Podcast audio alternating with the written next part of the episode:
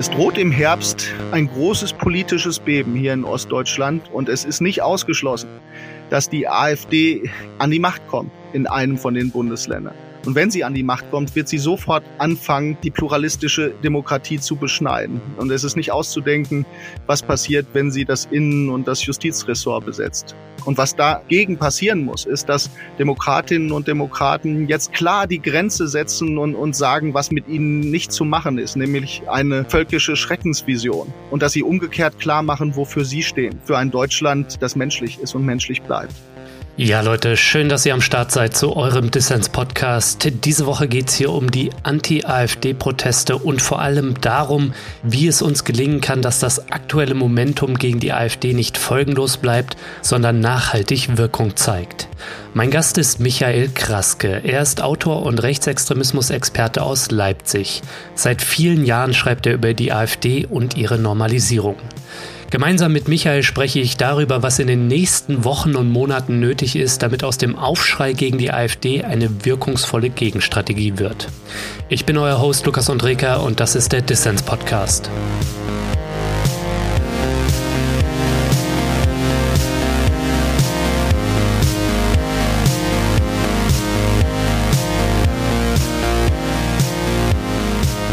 Michael, danke dir, dass du beim Dissens Podcast dabei bist. Herzlich willkommen, hallo. Ja, hallo, sehr gerne. Ja, wir wollen gemeinsam über Strategien gegen die AfD sprechen, vor allem wie sich das Momentum, das wir gerade mit den antifaschistischen Mobilisierungen erleben, wie sich das auch weitertragen lässt, gerade auch mit Blick auf die anstehenden Wahlen im Juni zum einen Europa- und Kommunalwahlen, aber auch im September die entscheidenden Wahlen in Thüringen, Sachsen und Brandenburg.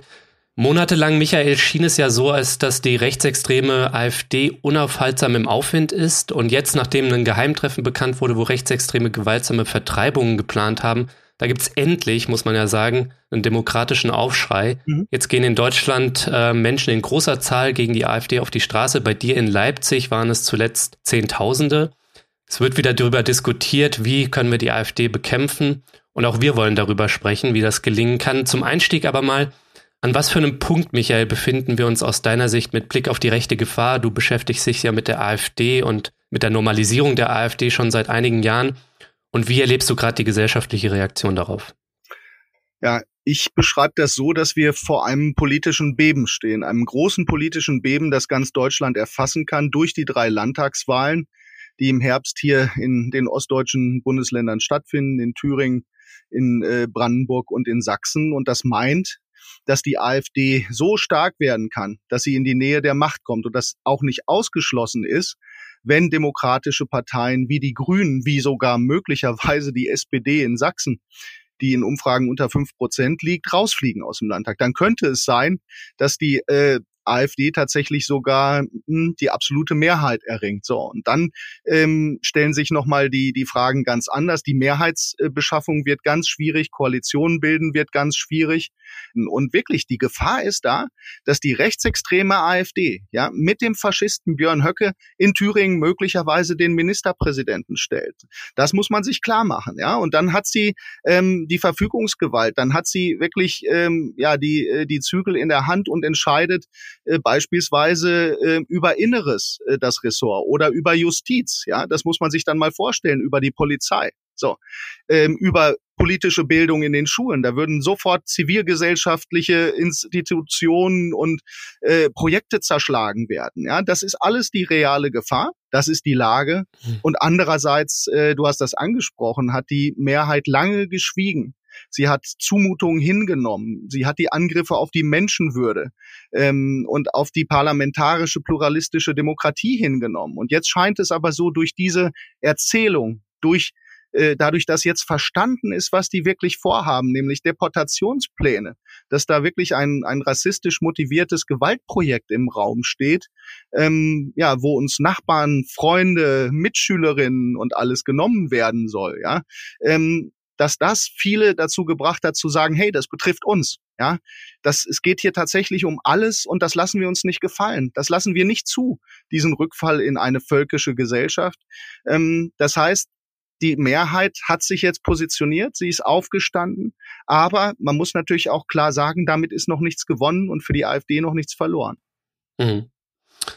Das wäre gerade meine Anschlussfrage. Also wir wollen ja noch ähm, dann im Verlauf des Gesprächs ähm, detaillierter über Strategien sprechen, zivilgesellschaftliche, auch Wahlkampfstrategien parteienseits, aber auch ähm, juristische Strategien. Da stehen ja zum Beispiel AfD-Verbot oder Grundrechtsverwirkung von einzelnen AfD-FunktionärInnen, wie zum Beispiel Björn Höcke, ähm, dem AfD-Chef in Thüringen im Raum. Mhm. Aber Nochmal zu den aktuellen Demonstrationen und diesem Zeichen, ähm, dass da jetzt Leute aufstehen und sagen, nee, so nicht, ähm, wir wollen nicht äh, zurück in eine braune Soße. Ähm, mhm.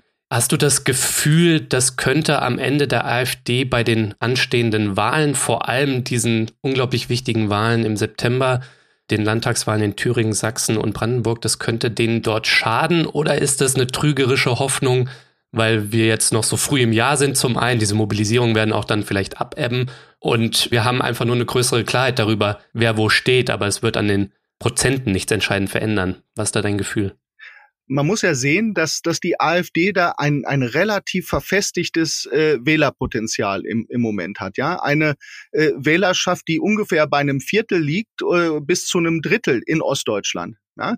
Und äh, diese Wählerschaft, äh, die eben ganz simpel ähm, ja ihrem ihrem Haupt ihrer Haupterzählung folgen. Ja, dieses Land braucht keine Ausländer, alles äh, nur für Deutsche ne, für die eigenen Leute. Dieses äh, Klientel erreicht man natürlich mit diesen Demos nicht. Mhm. Aber was wichtig ist, ist, dass die anderen ein Stoppschild gesetzt haben, dass die anderen äh, auch endlich gezeigt haben, wofür sie stehen, nämlich für ein anderes, für ein buntes, ein vielfältiges, auch ein cooles Deutschland, ja, in dem tatsächlich jeder seine Freiheiten ausleben kann und in dem nicht hingenommen wird, dass Minderheiten ausgegrenzt werden und diskriminiert werden. Das heißt, ja, der erste Schritt ist geschafft, nämlich die Haltung zu zeigen, dass die demokratische Haltung, wofür wir eigentlich stehen, ja, was auch unsere Vorstellung von einem Wir ist, in dem nämlich alle dazugehören, äh, die hier sein dürfen. Alle, ähm, die hier in die Schule gehen, alle, die hier arbeiten, in unseren Vereinen sind. Und das hat lange gefehlt, diese demokratische Gegenerzählung. Das ist der erste Schritt. Aber klar, ähm, für die Wahlen heißt das im Moment trotzdem, und das wird man in Umfragen sehen, dass da ja dieses Viertel bis ein Drittel äh, weiter bereit ist, die AfD zu wählen. Hm. Es geht nur, um das nochmal auf den Punkt zu bringen, ja, darum, diesem Kampf um die Köpfe, den die neue Rechte und die AfD ja führen, ja. Dieses Prinzip, das sie von äh, Antonio Gramsci haben, die kulturelle Hegemonie zu erringen dass man da klar macht, das ist nicht äh, die Mehrheit, das ist nicht die kulturelle Hegemonie. Und da haben sie im Moment einen Rückschlag in diesem Kampf um die Köpfe. Und der ist aber ganz wichtig zu führen, weil es natürlich auch in Ostdeutschland, wir werden ja vielleicht noch drauf kommen, Regionen gibt, in denen sie da schon weiter sind, in denen es eine rechte kulturelle Hegemonie gibt und in denen diejenigen, die für Demokratie und Vielfalt und Toleranz einstehen, ja, alleingelassen werden und mit dem Rücken zur Wand stehen. Und absolut in der Minderheit sind. Hm. Es ist tatsächlich ähm, in der politischen Auseinandersetzung jetzt äh, nicht damit getan, diese großen symbolischen Zeichen zu setzen, sondern zum Beispiel gerade in Ostdeutschland ja auch die Strukturen zu stärken, die sich für Demokratie einsetzen, die da die Kernerarbeit machen, die das teilweise machen äh, unter Bedrohung ja, und Anfeindungen und die zu stärken. Das ist jetzt eine wichtige Aufgabe, Solidarität zu organisieren, aber auch sozusagen die Institutionen fit zu machen und eine Langfristigkeit zum Beispiel in politische Projekte zu, zu stecken. Das heißt, mit Hinblick auf die Wahlen und auf das, was da passieren kann, dass Rechtsextremisten da gerade an die Tür der Macht klopfen, Ne? Da müssten jetzt äh, genau diese Vorbereitungen treffen, um die Demokratie, ich sag's mal, äh, neumodisch resilienter zu machen. Ja, lass uns mal genau drüber sprechen. Also es ist ja auf jeden Fall ein ermutigendes und ein schönes Zeichen, dass jetzt deutschlandweit Hunderttausende wirklich, ne, also die Bilder sind ja wunderschön, ne, auf die Straße gehen, um ein Zeichen zu setzen gegen die Gefahr, die faschistische der AfD. Mhm. Und das geht ja jetzt auch noch weiter. Also wir werden wahrscheinlich so ein bisschen den Höhepunkt, glaube ich, am 3. Februar erleben in Berlin. Da könnte ich mir vorstellen, dass da wirklich auch nochmal Hunderttausende auf der Straße sind. Aber ich denke, die Protestwelle, die wird sich vermutlich nicht immer weiter steigern und äh, bis zu den kommunalen Europawahlen im Juni, vor allem auch bis zu den Landtagswahlen, wird es dann, glaube ich, auch ein bisschen abebben und dann vielleicht wieder punktuell immer aufflammen. Und ich glaube, da muss man sich jetzt dann schon die Frage stellen, wie es gelingen kann, dass diese wunderbare Mobilisierung, die wir gerade erleben, dass die kein Strohfeuer bleibt, sondern der Beginn von der breiten und vielleicht auch tiefen gesellschaftlichen Gegenwehr ist, ähm, die dann vielleicht bei den anstehenden Wahlen entscheidende Prozente verschiebt oder zumindest dafür sorgt, dass die AfD nicht noch weiter zugewinnt. Mhm. Und Ende Mai, Anfang Juni, da sind eben Europawahlen, aber auch Kommunalwahlen in Thüringen, Sachsen und Brandenburg. Und ich glaube, die sind fast noch viel entscheidender, weil die könnten ja, glaube ich, auch so ein bisschen ein Stimmungstest sein für dann die ähm, entscheidenden Landtagswahlen ähm, im September. Mhm. Wie blickst du auf diese Kommunalwahlen in diesen drei Ostländern? Und was wären da aus deiner Sicht mögliche und notwendige Ansätze, um die AfD bei diesen Wahlen schon so zu schwächen, dass das vielleicht dann auch nochmal weiterträgt als Momentum? Ich glaube, die sind echt wichtig. Und wir haben ja Positiv- und Negativbeispiele, wenn wir auf so bestimmte zum Beispiel Landratswahlen in Ostbundesländern schauen. Ne? Also mhm. wir erinnern uns dran, wie ja ein zivilgesellschaftliches Bündnis, es war nicht die Parteien, sondern ein zivilgesellschaftliches Bündnis im thüringischen Nordhausen einen AfD-Wahlsieg verhindert hat. Und dann gibt's natürlich aber auch Negativbeispiele wie in Sonneberg oder zuletzt ähm, in Sachsen in Pirna, ne, wo sich die bürgerlichen Parteien nicht zusammengerauft haben und das nicht zu einer Wahl zwischen DemokratInnen und Faschisten gemacht haben und dann ein AfD-Kandidat gewonnen hat. Mhm. Also zum einen nochmal, wie blickst du auf diese Kommunalwahlen und was sind da mögliche Ansätze in der Mobilisierung, die die AfD nachhaltig schwächen kann? Mhm die Wahlen sind tatsächlich total wichtig, äh, ne? und, und das sieht auch die AfD so, weil das in den Kommunen, wenn sie sich da festsetzen können, das trägt zu einer unglaublichen Normalisierung am Ende auch äh, der rechtsextremen Ideologie bei und, und, und rechtsextremer Politik. Das ist ganz klar.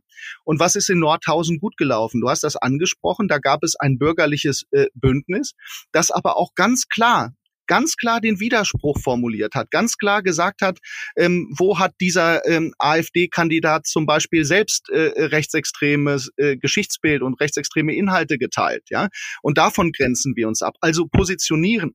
Das heißt, es wird nicht ohne Streit und ohne Diskurs gehen, weil was man sich mal klar machen muss, ist diese große Sehnsucht nach Ruhe, gerade in der politischen Mitte. Und naja, mein Gott, dann gebt ihnen doch, kommt ihnen doch ein bisschen entgegen. Das läuft nicht, das funktioniert nicht. Ja, ähm, man kann mit, mit einer völkischen Ideologie und mit Rechtsextremisten keine Kompromisse schließen, weil ein bisschen völkisch, das geht nicht. Das ist eine Grundsatzentscheidung mhm. und das muss man klar machen. Und diejenigen, die das tun, die werden ja in den kleinen Orten äh, sehr oft auch als Nestbeschmutzer äh, hingestellt, ja, und als Querulanten, ja, und äh, ihr müsst doch mit allen reden und das ist doch undemokratisch, wenn ihr die ausgrenzt. Ne?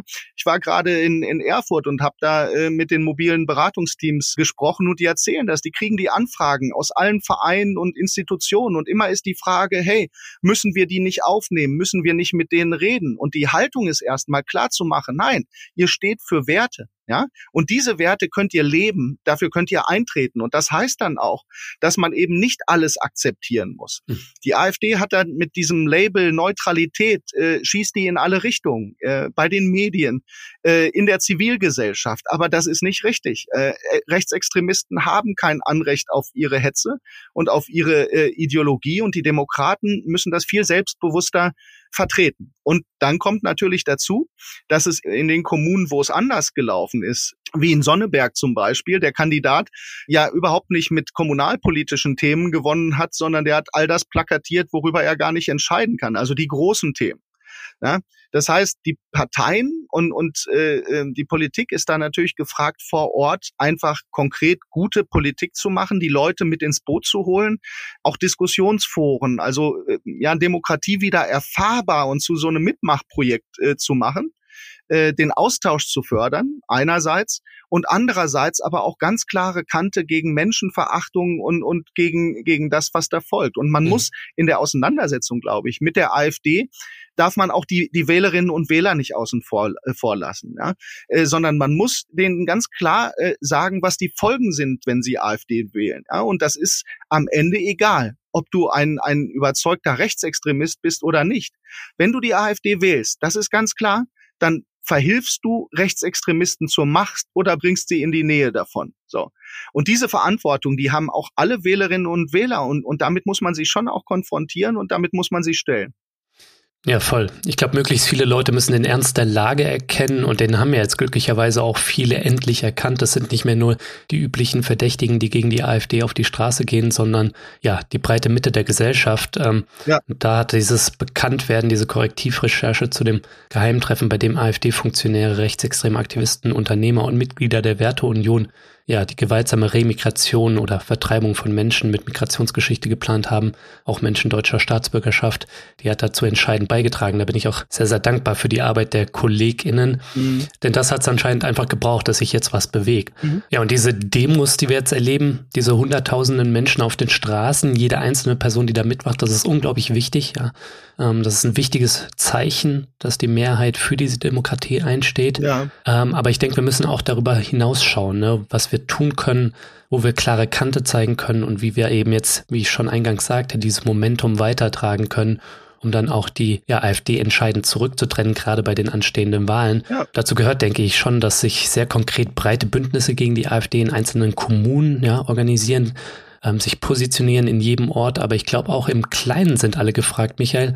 Nämlich das persönliche Umfeld kann ja eine Rolle spielen, ob in Familien, Freundeskreis, auf der Arbeit oder in Vereinen mhm. und auch in der Wirtschaft. Ja, da gibt es ja auch gute Beispiele, wie das Unternehmen Jenoptik, was sich da gegen die AfD positioniert hat. Denn wie du sagtest, ähm, klar, es gibt ein verfestigtes WählerInnenpotenzial und darunter sind viele überzeugte Rechtsextreme, aber ich denke schon, es gibt auch unter den WählerInnen der AfD eine Gruppe von Leuten, die sich durch gesellschaftlichen Druck von der faschistischen Wahl am Ende auch vielleicht auch abhalten lassen. Da sollten wir nichts unversucht lassen. Das, denke ich, ist der Hebel, dass die AfD nicht mehr dazu gewinnt oder sogar Prozente verliert vielleicht das fängt, das fängt natürlich klar in den Familien an, das fängt, in den Freundeskreisen an.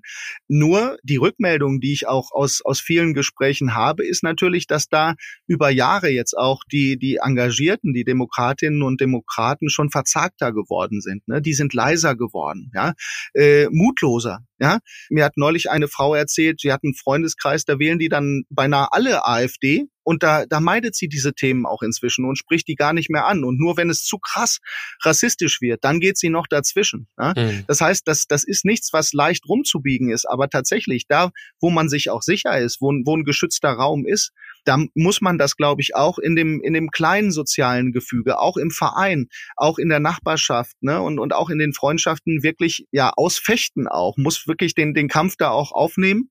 Und du hast das angesprochen, ähm, der Chef von Jenoptik, klar, ne, äh, der hat natürlich äh, ein super Standing, ja. Das ist der größte Arbeitgeber dann in der Region. Ne?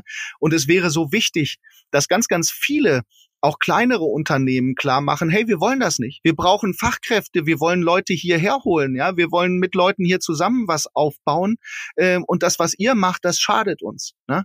Ähm, und davon gibt's noch viel zu wenige Stimmen. Ähm, ich habe neulich mit jemandem ja aus äh, gesprochen, der in der sächsischen äh, Regierung im weiteren Umfeld äh, tätig ist, der sagt, ja, das wird äh, sozusagen unter vorgehaltener Hand uns schon so erzählt, dass Unternehmerinnen dann im kleinen Kreis sagen, na, da müsste man doch was machen. Ne? Aber es ist natürlich noch nicht so verbreitet, dass das dann wirklich auch klar ist, hey, das müssen wir selber tun. Mhm. Und zwar über die institutionalisierten Sachen wie Wirtschaft äh, gegen Rassismus oder Wirtschaft für Vielfalt oder, oder sowas, ne? sondern einfach sich zu positionieren in jedem Ort. Äh, und wir wissen da aus der Forschung zum Beispiel, dass das einen, einen enormen Effekt hat, wenn sozusagen die Leitfiguren ne, äh, in den Vereinen, der Bürgermeister, ne, ähm, wenn die voranschreiten und sagen, hey, das läuft mit uns nicht und umgekehrt, das ist äh, sozusagen das Land, was wir wollen. Ja? Aber man muss einfach auch mal, ähm, sage ich mal, ganz nüchtern die Fakten betrachten. Die Uni Leipzig hat äh, äh, ja vor einiger Zeit eine, eine Studie vorgelegt, die ziemlich erschreckend war. Ja, danach wollten ein Drittel in Ostdeutschland wieder einen starken Führer. Ja, das ist dann volle und teilweise Zustimmung. Und die Hälfte wünscht sich eine einzige starke Partei zum Wohle äh, der sogenannten Volksgemeinschaft, was ein NS-Begriff ist, ne? Und das NS-Gesellschaftsmodell. Äh, so, mhm. das heißt, da ist ein riesiges Reservoir auch. Da sind Leute, die tatsächlich die Sehnsucht nach einer autokratischen, nach einer rassistischen, nach einer völkischen Lösung haben. Ja, das müssen wir sehen. Und das ist der Status quo, mit, dem, mit dem was zu tun haben, ja. Und, und da die Menschen äh, äh, anzusprechen, zu bewegen, ähm, mitzumachen, da gibt's eine Schnittmenge, da müssen wir ran. Und da sind alle gefragt, sozusagen jetzt die kleinen Anstöße, diese Dominoeffekte anzuschieben. Ja, denke ich auch. Da kann wirklich jede Person beitragen im Kampf gegen die AfD, sich zurücklehnen und andere machen lassen. Das ist nicht mehr drin. Die meisten haben dann natürlich DemokratInnen im Osten zu kämpfen, wo die AfD schon so krass normalisiert ist. Ich denke, da sollten sich auch Leute, die nicht in Ostdeutschland leben, die sollten sich fragen, wie können sie sich solidarisch mit Menschen eben dort vor Ort zeigen, mhm. die dort gegen die AfD kämpfen. Wie kann man da vielleicht auch ganz praktisch, zum Beispiel finanziell Solidarität zeigen und da den antifaschistischen Widerstand unterstützen. Ich habe zum Beispiel jüngst ähm, das Polylux-Netzwerk angeschrieben, die Spenden sammeln, um ja demokratische antifaschistische Initiativen in Ostdeutschland Deutschland zu unterstützen. Ähm, ja, könnt ihr euch ja auch mal anschauen. Das ist, glaube ich, ein wichtiges Thema, dass wir da die Leute, die vor Ort ja gegen Höcke und Co. kämpfen, dass wir die auch supporten. Mhm. Aber die AfD ist natürlich nicht nur ein Thema in Ostdeutschland und schon gar nicht äh, die Normalisierung autoritärer und rassistischer Politik in der Mitte. Ja, das wollen wir auch nicht vergessen. Denn die AfD ist nur so stark, weil die Union den rechten Kulturkampf mitmacht und weil die Ampel statt fortschrittlicher Politik ähm, an allen Ecken und Enden Sparpolitik betreibt und ja auch die Migration zum Hauptproblem erklärt hat in den letzten Monaten. Mhm. Ja, und da so das Phantasma der Migrationskontrolle heraufbeschwört, was auch nur am Ende das Originalstärk der AfD in die Hände spielt. Das müssen wir schon auch sehen und auch scharfe Kritik üben. Ja, so sehr wir auch jetzt gerade alle DemokratInnen ja zusammenstehen müssen gegen die AfD, weil es fünf vor zwölf ist, ja, würde ich auch unterschreiben, dass es da kein Widerspruch ist, als linke Antifaschist dann ja, mit ähm, aufrechten antifaschistischen Konservativen zu laufen oder auch mit ähm, Olaf Scholz meinetwegen auf einer Demo zu klatschen. Aber wir müssen schon auch zeigen, ne, wo die Politik ähm, der Mitteparteien, der bürgerlichen Parteien, der AfD in die Hände gespielt hat in den letzten Monaten und Jahren, ja, und wo es dann auch vielleicht deshalb eine ganz andere Politik braucht. Ja, total. Das, das ist äh, wirklich wichtig und äh, lass uns mal angucken, wie die letzten Monate gelaufen sind. Die letzten Monate sind so gelaufen, ähm, dass vielfach ver versucht worden ist, ähm, der AfD dadurch das Wasser abzugraben, dass wir ihre, ihre Narrative miterzählen, ja, mhm. äh, dass wir also äh, Migration zum Hauptthema erklären, ja, und und einfach mal sagen, es gibt zu viele und wir müssen massenhaft abschieben. Das ist fatal, ja. Also diese diese Erwartung, die man da weckt, die die wird man auch gar nicht einlösen können. Und dann ist auch äh, wirklich die Frage äh, der Prioritäten. Ja, was ist denn wirklich wichtig in diesem Land? Ist das nicht politische Bildung, die Digitalisierung, äh, die liegen geblieben ist, Infrastruktur, wirksamer Klimaschutz, ja, ähm, äh, Niedriglohn, der hier im Osten grassiert, äh, bezahlbarer Wohnraum. Das sind alles Dinge, äh, die müssen wir, die müssen wir voranstellen. Ne? Ähm, und und wie kann das funktionieren? Ja, zum zum einen ähm, man darf nicht die Geschichten, man darf nicht die Erzählungen der, der AfD teilen, man darf auch nicht diesen rechten Kulturkampf machen, wie es teilweise aus der CDU passiert, ja, äh, äh, gegen, gegen Gender-Wahnsinn vermeintlichen und, und, und, und so einen Unfug, ja. Das spielt natürlich äh, der AfD in die Hände und, und das ist auch eine große Illusion äh, zu glauben, man könnte diese, diesen Furor wecken, man könnte da diese, äh, dieses Ressentiments anfüttern, indem man eben doch gegen äh, Geflüchtete äh, mobilisiert ähm, und davon profitieren. Am Ende wird das radikale Original, die AfD davon profitieren. Mhm. Und was man nicht ver vergessen darf, ja, äh, die Minderheiten, äh, migrantische Menschen, ähm, äh, Transmenschen, äh, die kriegen das alle jetzt schon schmerzhaft zu spüren. Ja, ich ich habe äh, ein paar Mal die Sultana äh, aus Erfurt getroffen. Die ist äh, aus auf Afghanistan mit ihrer Familie geflüchtet, ist jetzt ja hat Abi gemacht, engagiert sich da bei Jugendliche ohne Grenzen und und was die erzählt hat, was diese Mobilisierung bewirkt. Die sagt, wenn wir da stehen und da kommen die Demos, die Leute, du du siehst denen die Angst förmlich an und sie kennt aus ihrem Bekanntenkreis viele ähm, ja, die migrantische Menschen, äh, wo die Mütter erzählen, ja, mein, mein Kind ist angespuckt worden, ja. Mein Junge sagt, äh, Mama, lass uns wieder, äh, afghanischer Junge, Fünfjähriger, äh, ähm, da hat die Mama erzählt, äh, da, da wacht der Junge auf und sagt, weint und sagt, äh, lass uns wieder zurück äh, äh, gehen, weil wir gehören hier nicht dazu, ich darf hier nicht sein, ja. Das ist dieser politische Klimawandel, der ja seit Jahren läuft, so. Hm. Und, und was es da bräuchte, auch als eine Grundbedingung wäre, dass die Demokraten sich wirklich zusammentun und, und diesen Grundkonsens wirklich auch in die, in die Praxis umsetzen. Also man hetzt nicht gegen Minderheiten und gegen Geflüchtete. Man schürt keine Ressentiments. Man wirft auch der anderen politischen Seite nicht vor, das Land zu ruinieren oder, oder vor, komplett vor die Wand zu fahren. Ja, man, man muss da auch Maß in der, in der Wortwahl halten. Und man muss den Konsens tatsächlich auch organisieren, und das ist dann Aufgabe auch der Konservativen und der CDU, ne, zu sagen, es muss möglich sein, mit allen demokratischen Parteien und dazu gehört dann auch, wenn sie sie nicht mögen, die Linke, ja, Mehrheiten zu organisieren und zwar gegen erklärte Demokratiefeinde. Ja, Michael, lass uns gerne mal auf die Union schauen, denn es wird vor allem auch von den Konservativen abhängen. Ohne sie wird sich die AfD nicht von der Macht fernhalten lassen. Ich glaube, da müssen wir uns nichts vormachen. Mhm. Ähm, aber die Union ist in einem schwierigen Zustand, ja, to say the least. Äh, die Brandmauer gegen die AfD ist bröcklich und das zeigt sich an der Werteunion, an der Basis im Osten auch und ähm, ja auch an der Zusammenarbeit an der konkreten mit der AfD auf kommunaler sowie auf Landesebene in äh, bestimmten Ostländern. Und in Thüringen, da könnte sich tatsächlich ergeben, dass am Ende sich die AfD nur verhindern lässt, wenn Linke und äh, CDU koalieren. Mhm. Die Christdemokraten halten allerdings ähm, unbeirrbar an ihrem Unvereinbarkeitsbeschluss mit den Linken fest. Ich denke, muss jetzt auch ein Druck gemacht werden, dass die Konservativen die Brandmauer halten, ähm, komme was wolle ähm, dass sie die AfD an der Macht verhindern und dann im Zweifel auch eine Koalition mit den Linken eingehen. Also wie beobachtest du die Konservativen mit Blick auf die rechte Gefahr? Um, mhm. Und die Landtagswahlen im Osten sind ja schicksalsträchtig. Welche Szenarien machen dir da Sorgen? Ja, also Worst Case ist ähm, tatsächlich demokratische Parteien wie Grüne äh, beispielsweise fliegen raus. Und die AfD äh, ist möglicherweise mit der CDU alleine im Landtag und dann reicht äh, ihnen ein, zwei Prozent mehr und, und sie haben äh, die absolute Mehrheit und die Macht. Das ist ein Schreckensszenario und das gilt es zu verhindern. Und zwar auch, äh, indem tatsächlich äh, äh, vorweg äh, demokratisch mobilisiert wird. Nehmen wir mal äh, einen, einen äh, Schritt runter. Die AfD wird stärkste Kraft ähm, mit anderen Parteien. Die Regierungsbildung wird extrem schwierig. Der Druck auch auf CDU-Parteien äh, und Fraktionen wird unglaublich stark sein, zu sagen, hey, ihr dürft die doch nicht ausgrenzen, die müssen doch mitmachen. Ihr könnt doch nicht die Sieger außen vor lassen. Das ist undemokratisch. Dazu muss man sich dann tatsächlich erstmal besinnen und die Haltung klar machen, ja, mhm. dass Demokratinnen und Demokraten sehr wohl nicht nur Rechtsextremisten ausgrenzen dürfen, sondern auch müssen zum Erhalt der Demokratie. Ne? Also angelehnt an Karl Popper, keine Toleranz äh, für die Intoleranz, weil dann nämlich die Toleranz und mit ihr die Toleranten abgeschafft werden. So. Und dazu braucht es aber auch nicht nur eine Haltung, sondern das ist eine ganz praktische Frage.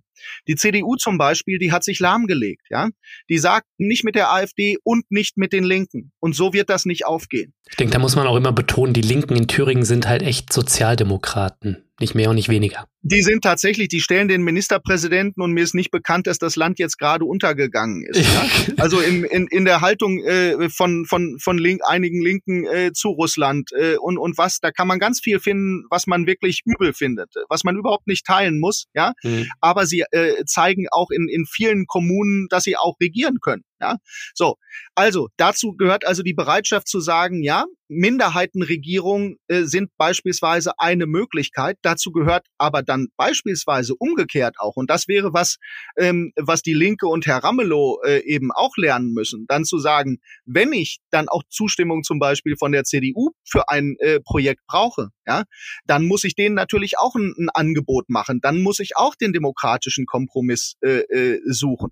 Diese Organisation zu sagen, die Demokraten untereinander müssen miteinander möglich äh, äh, sein zu koalieren und müssen Lösungen finden. Das muss jetzt organisiert werden, bevor es äh, äh, zu dem zu dem äh, Wahlergebnis kommt, bevor die AfD möglicherweise äh, stärkste Kraft ist. Und da müssen alle Anstrengungen und Vorabsprachen getroffen werden, mhm. um dann am Ende die AfD wirklich von der Macht wegzuhalten. Und es gibt auch bis hin zur Publizistik, zur liberalen Publizistik, äh, in der Zeit ist das häufiger mal formuliert worden, ja, ein Bündnis, das nur geschlossen wird, um die AfD abzuhalten. Wie stark ist denn das? Da sage ich als Antwort, das ist demokratisch. Ja, so handeln gute Demokraten. Und dafür muss man dann auch kämpfen und werben. Ja, da gibt es auch einen Unterschied zwischen Wunsch und Notwendigkeit. Also wünschen tun sich das beide Seiten nicht, aber ähm, notwendig wäre es trotzdem. Ja. Das, sind, genau. das sind überhaupt keine Wunschkonstellationen und das wird natürlich auch dazu führen, dass die Leute sagen, hey, ihr seid überhaupt nicht unterscheidbar mehr, dass die AfD mit ihrer Propaganda von den sogenannten Altparteien äh, äh, da bei ihrer Klientel punkten kann. Ja?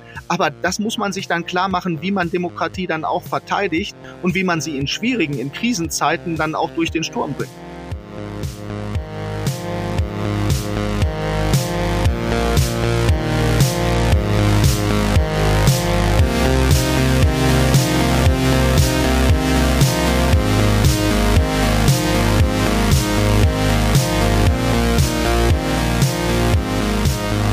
So Leute, ich möchte die kurze Pause hier nutzen für einen klitzekleinen Dissens-Werbeblock. Der Podcast hier, der funktioniert nur, weil ich mehr als 1200 Fördermitglieder habe, die meine Arbeit monatlich supporten.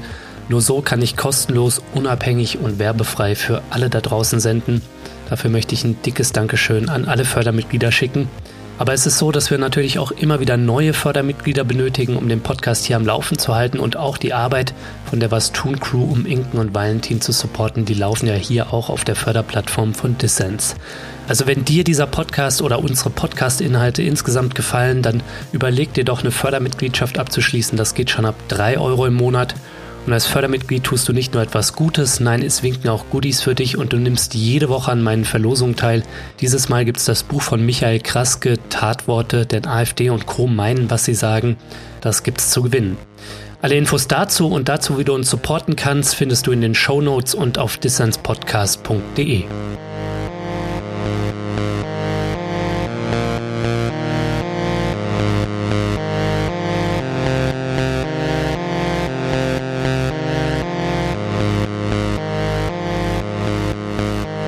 Ja, du hörst den Dissens-Podcast. Zu Gast ist Michael Kraske. Er ist Rechtsextremismus-Experte und Autor aus Leipzig. Ja, Michael, es gilt, wo wir nur können, alles dafür zu tun, dass es in diesem Jahr nicht zur Machtübernahme der AfD bei den Kommunal- oder den Landtagswahlen kommt. Aber ich denke, wir brauchen auch darüber hinaus einen Plan gegen die AfD. Über ein Parteienverbot wollen wir gleich noch sprechen. Ja. Aber wir müssen den Moment jetzt auch nutzen, um den Parteien der Mitte endlich einen Masterplan Antifaschismus abzutrotzen. Ne? Die Faschos haben ja auf ihrem Geheimtreffen einen Masterplan Remigration entworfen ich glaube, wir brauchen dagegen einen Masterplan Antifaschismus. Ja. Also wir müssen auch langfristig denken. Und da gibt es genug Anlass für Kritik, dass die Ampel zum Beispiel es nicht schafft, demokratische Initiativen und Antifaschismus nachhaltig zu fördern und zu stärken. Also dass das Demokratiefördergesetz zum Beispiel immer noch in der Pipeline ist und nicht schon längst umgesetzt, das ist auf jeden Fall ein Skandal. Ja. Denn das sind ja die Initiativen vor Ort, die sich für die Demokratie einsetzen. Und Höcke hat ja in seinem Fünf-Punkte-Regierungsprogramm schon angekündigt, genau diesen Initiativen am Ende den Kampf anzusagen. Ja, ich war bei, bei Höcke in, in Dresden, als er zum Jubiläum von Pegida äh, gekommen ist und da als Gastredner, als Hauptredner äh, war. Und, und was, was da im Mittelpunkt stand, war die Kampfansage an die Zivilgesellschaft. Und das ist klar. Diese Projekte, diese, diese Struktur, äh, die Demokratie fördert, die Graswurzelarbeit, ja, für Toleranz, für Vielfalt, für ein friedliches äh, Zusammenleben macht, die würde sofort zerschlagen. Das ist mal klar. Und, und du sagst das, ne, es braucht einen langfristigen Plan. Und das, ich glaube, das ist, ist mal ganz wichtig zu verstehen. Die AfD, die sieht das als Langzeitprojekt an. Ne? Mhm. Also jetzt auch im Marsch durch die Institutionen in den Kommunen. Ähm, ich habe es schon angesprochen, die kulturelle Hegemonie äh, äh, erringen, den Kampf um die Köpfe als Vorbereitung dafür dass man dann diese diese äh, Politik, äh, wirklich diese gewaltvolle äh, Politik, diese, diese äh, Deportationspolitik, nenne ich sie, sie mal in Bezug wirklich auf äh, dieses staatliche Gewaltprojekt, ja, diese sogenannte Remigration, um das dann umsetzen zu können überhaupt. So. Und was braucht man auf der anderen Seite? Du hast das angesprochen. Das Demokratiefördergesetz äh, ist bis bis heute nicht äh, äh nicht ausgearbeitet in in dem äh, Sinne, dass es ähm, eine Langfristigkeit, eine Planbarkeit schafft. Und das brauchen aber die Institutionen. Ja? Mhm. Wir haben Ende des Jahres gesehen, dass ähm, all die Beratungen sozusagen für Demokratie, gegen Rechtsextremismus, aber auch gegen Antisemitismus, ne, dass die auf der Kippe standen, dass die im Dezember, Ende Dezember nicht wussten, ob sie Anfang Januar ihre Leute weiter beschäftigen können. Ja? So, das heißt, das muss passieren, aber es muss noch viel mehr passieren. Wir müssen die Institutionen fit machen. Ne? Natürlich sitzen da auch AfD-Leute längst als, als Polizeibeamte äh, ähm, und natürlich haben die ihre Ideologie. Und das wird ein Riesenproblem, wenn es dann auch noch einen Innenminister oder einen Justizminister von der AfD gibt. So, das heißt, wir müssen da ganz klar äh, machen, dass Rechtsextremisten und Demokratiefeinde und Staatsfeinde nichts in Uniform zu tun haben. Ne? Mhm. Wir müssen aber auch die politische Bildung in den Schulen absichern und auf den Weg bringen und klar machen, hey, wenn das, wenn das in den Elternhäusern tatsächlich nicht passiert, ja, wenn da im Gegenteil äh, äh, auch eine Indoktrination von rechts passiert, ja, dann müssen wir viel mutiger sein und sagen, diese Demokratie muss auch gelernt werden. Und wir wissen inzwischen, wie man das macht, indem man die Erfahrung schafft, dass äh, man wirksam ist in der, in der Schule, dass man Mitbeteiligung schafft. Ja, so, das sind alles keine Sachen, die man jetzt bis zu den Wahlen im Herbst hinkriegt. Das ist klar. Ne? Aber es muss klar sein, dass, dass überall in diesen gesellschaftlichen Bereichen die Demokratie fitter gemacht werden muss, dass sie gegen Angriffe besser geschützt werden muss. Ne? Mhm. Und das ist wirklich eine, eine Aufgabe, in, die in ganz vielen Bereichen jetzt begonnen werden muss. Und dann wird man nicht die Ergebnisse zur Landtagswahl haben. Die wird man erst in einigen Jahren sehen.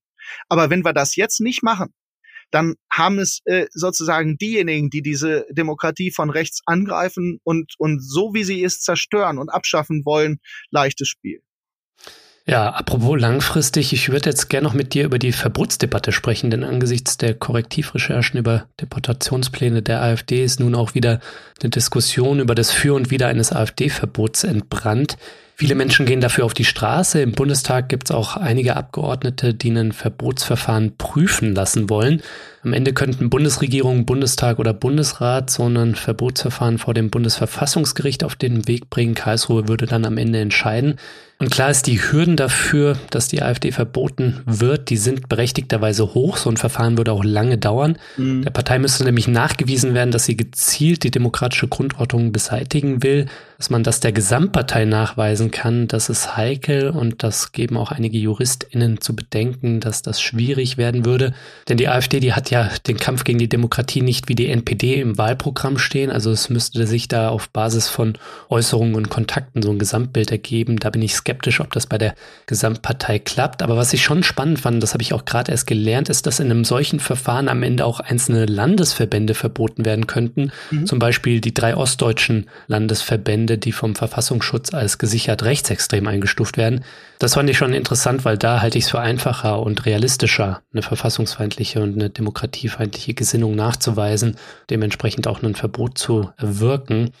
Ganz unabhängig davon, wie realistisch es ist, ob es auch wünschenswert ist, da war ich ja bisher auch immer eher ablehnend und habe immer gesagt, man muss die AfD politisch bekämpfen mit einer wehrhaften Zivilgesellschaft, wie es sich auch jetzt zeigt.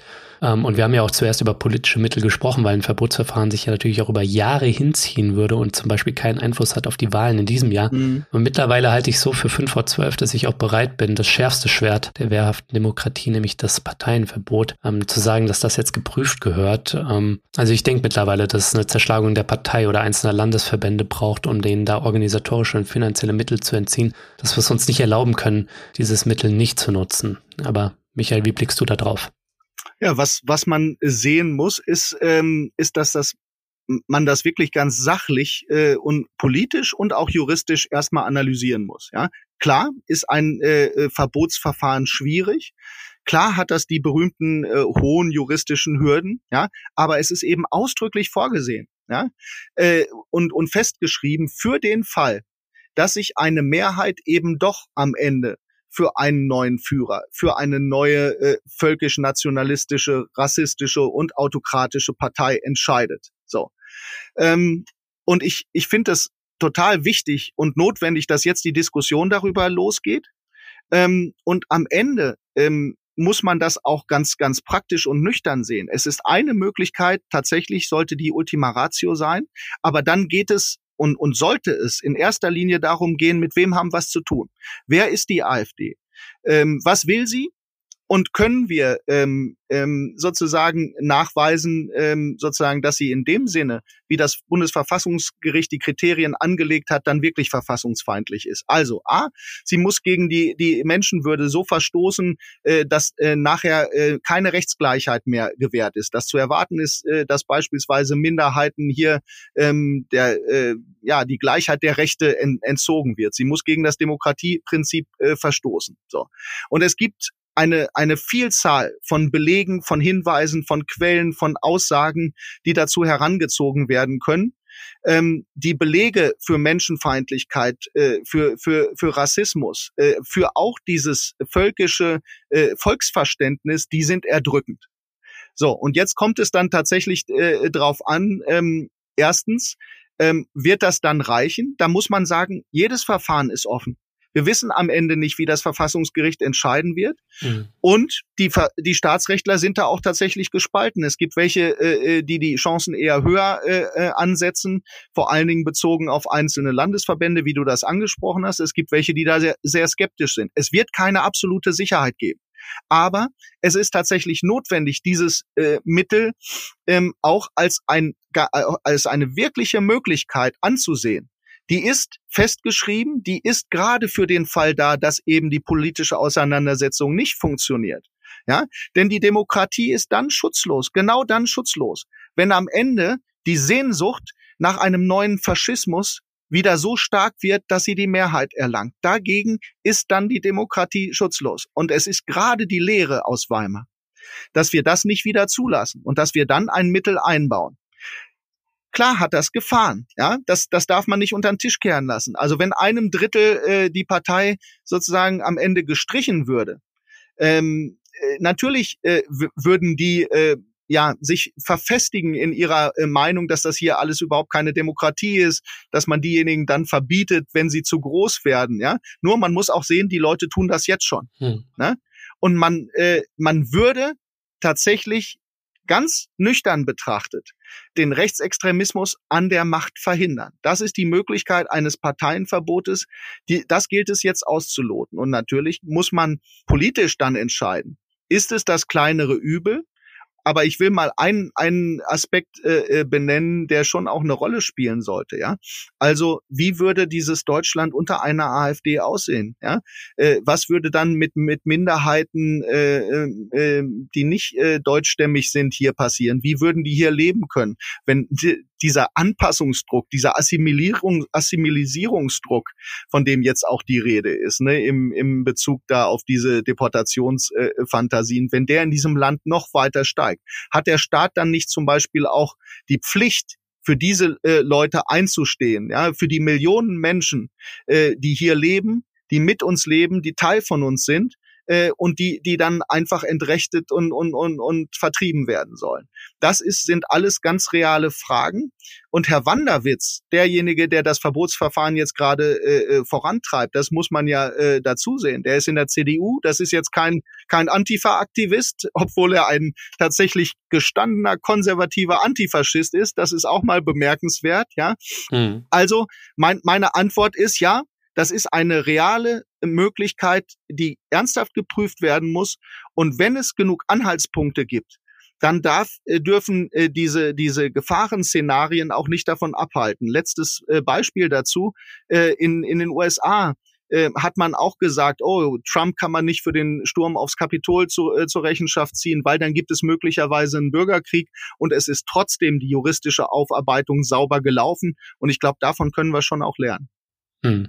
Ja, ich finde schon auch, dass das geprüft gehört, aber vor allem geprüft erstmal, denn es sollte auch etwas erfolgsversprechend zumindest sein, denn wenn es dann in Karlsruhe scheitert, das AfD-Verbot, das wäre natürlich Wasser auf die Mühlen von Höcke und Co. Und wie gesagt, für die Gesamtpartei halte ich den Nachweis der Demokratiefeindlichkeit für nicht einfach, aber wenn dann in so einem Verfahren rauskommen sollte, dass einzelne Landesverbände ja. verboten werden, dann wäre natürlich auch viel gewonnen. Ne? Also da könnte es ja zu einem Schisma in der Partei kommen und dann, dass vielleicht Verbände sich abspalten und dann vielleicht was radikal-konservatives machen wie die Werteunion oder so. Ne? Mhm. Also ich glaube, ähm, das zeigt einfach nochmal, dass das vielleicht auch nochmal in die Debatte mehr reingetragen werden muss, ähm, die Möglichkeit eben eines Teilverbotes. Mir scheint es noch immer so ein bisschen so der Fokus so sehr, können wir es der Gesamtpartei nachweisen?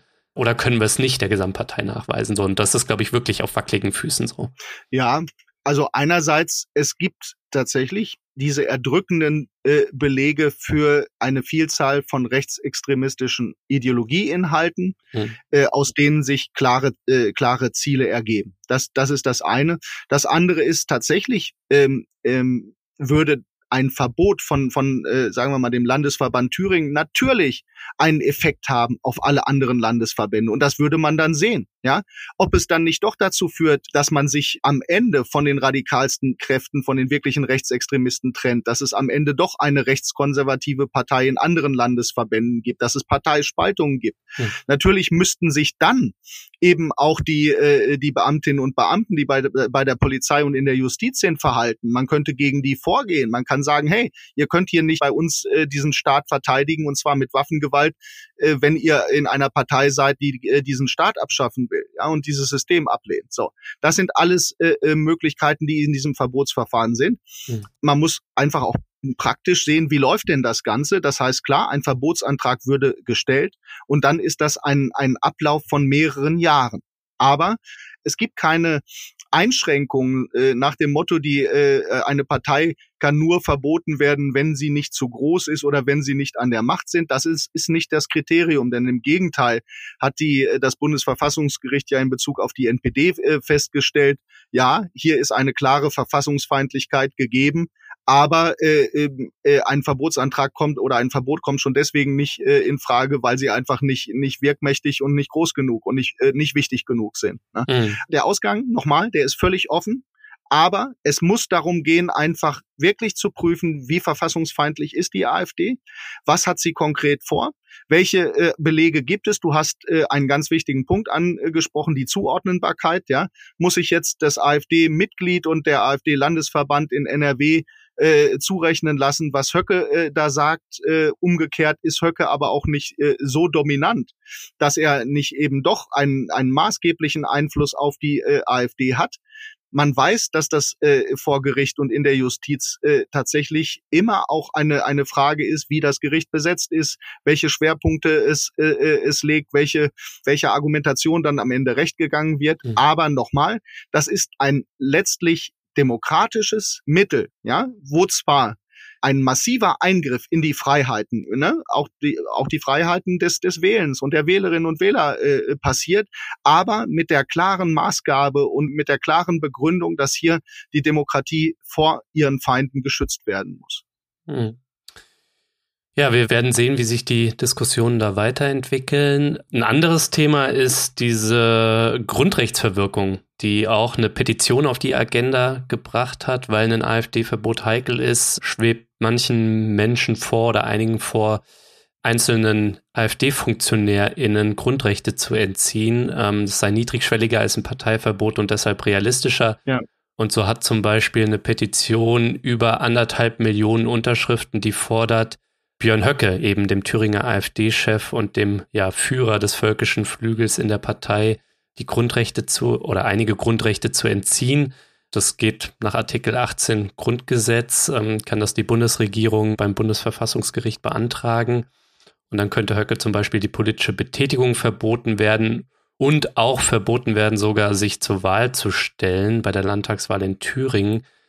Da ist auch so eine Abwägungsfrage so. Das fühlt sich für mich tatsächlich sogar invasiver und weniger wünschbar an als so ein Parteienverbot. Mhm. Und was man vielleicht auch noch bedenken muss, wäre das eigentlich wirksam? Also ich kann verstehen den Wunsch der Schlange quasi den Kopf abzuschlagen oder der Hydra einen Kopf abzuschlagen und ähm, mhm. Höcke ist zweifelsohne der schlimmste von allen dort. Ähm, aber ist er so der charismatische Führer, den diese Petition da so ein bisschen unterstellt. Also würde das tatsächlich die AfD dann jetzt zum Beispiel bei den Landtagswahlen oder darüber hinaus signifikant schwächen oder nicht? Ähm, mhm. Was die Wirksamkeit angeht, bin ich da ein bisschen skeptisch.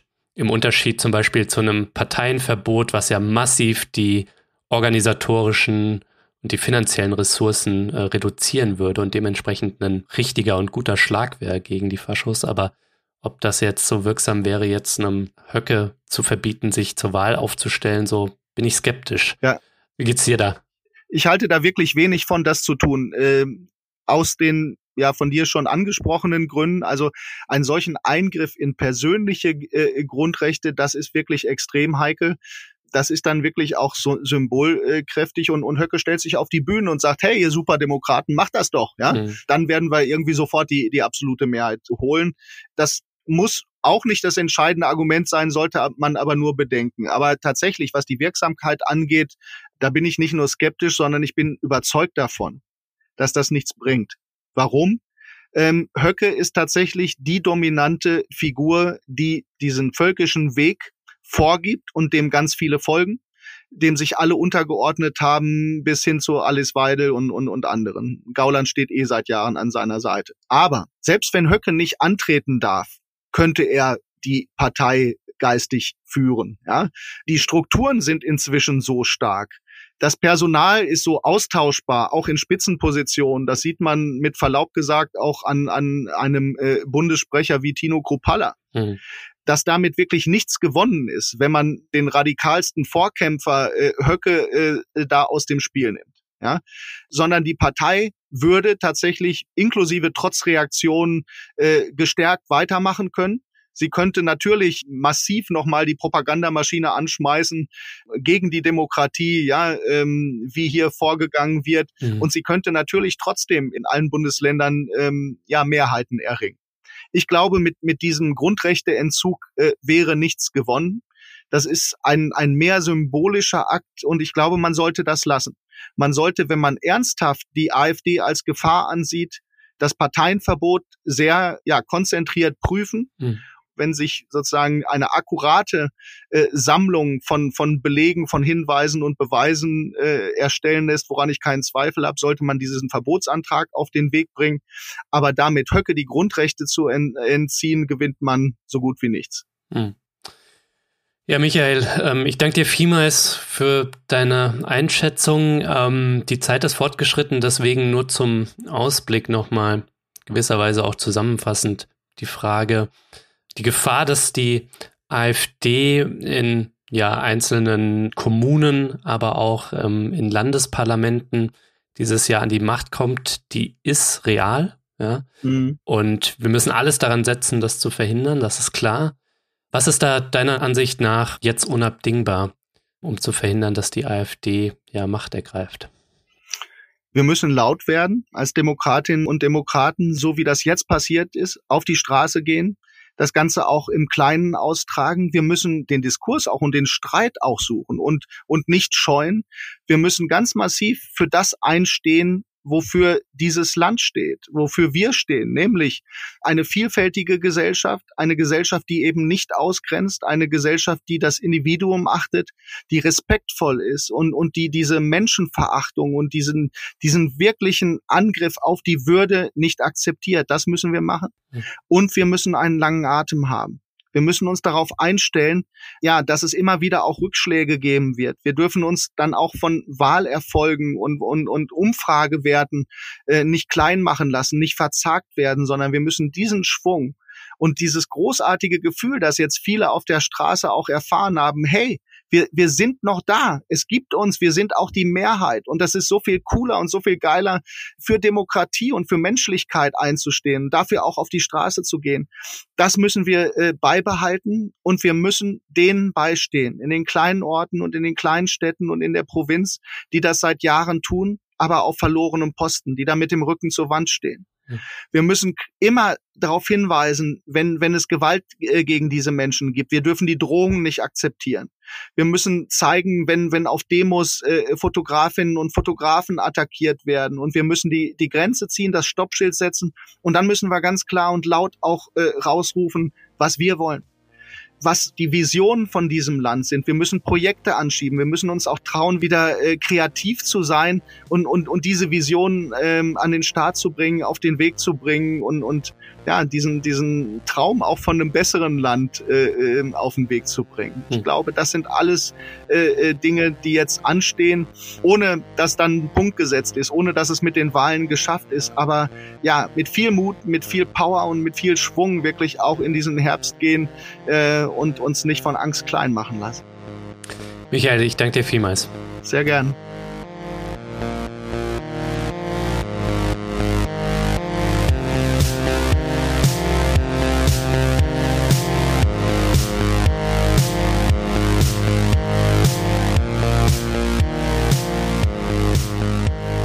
Ja, ihr Lieben, das war es auch schon wieder. Das war der Dissens Podcast für diese Woche. Schön, dass ihr alle dabei wart. Wenn ihr euch für Michael Kraske oder seine Arbeit interessiert, dann schaut mal in die Show Notes, da habe ich entsprechende Infos verlinkt. Und wenn es klappt, dann gibt es nächste Woche nochmal ein Dissens-Panel zum Thema, wie stoppen wir die AfD im Superwahljahr 2024. Als Teilnehmende dabei sein werden aller Voraussicht nach Nefros Dumann von der Initiative 19. Februar aus Hanau, Axel Saalheiser vom Institut für Demokratie und Zivilgesellschaft aus Jena in Thüringen, dann der Antifaschist und Klimaaktivist Jakob Springfeld aus Sachsen und zum Schluss noch jemand von der Initiative Hand in Hand, ähm, einem Bündnis, was sich aus dem Unteilbar-Kontext ergeben hat und was in Berlin dann für den 3. Februar zu einer großen Anti-AfD-Demo aufruft. Aufzeichnung für dieses Panel ist am kommenden Montag, den 29.01. Ich hoffe, das klappt auch alles. Ja, und dann gibt es nochmal einen wertvollen Inhalt dazu, wie wir die AfD klein halten, wie wir den Faschus den Wind aus den Segeln nehmen. Ja, und dann vergesst auch nicht, damit ich Dissens weiterhin für alle da draußen kostenlos machen kann, bin ich auf euren Support angewiesen. Erzählt allen Leuten von diesem Podcast hier, hinterlasst positive Bewertungen auf den Plattformen und wenn ihr könnt, dann werdet doch Fördermitglied.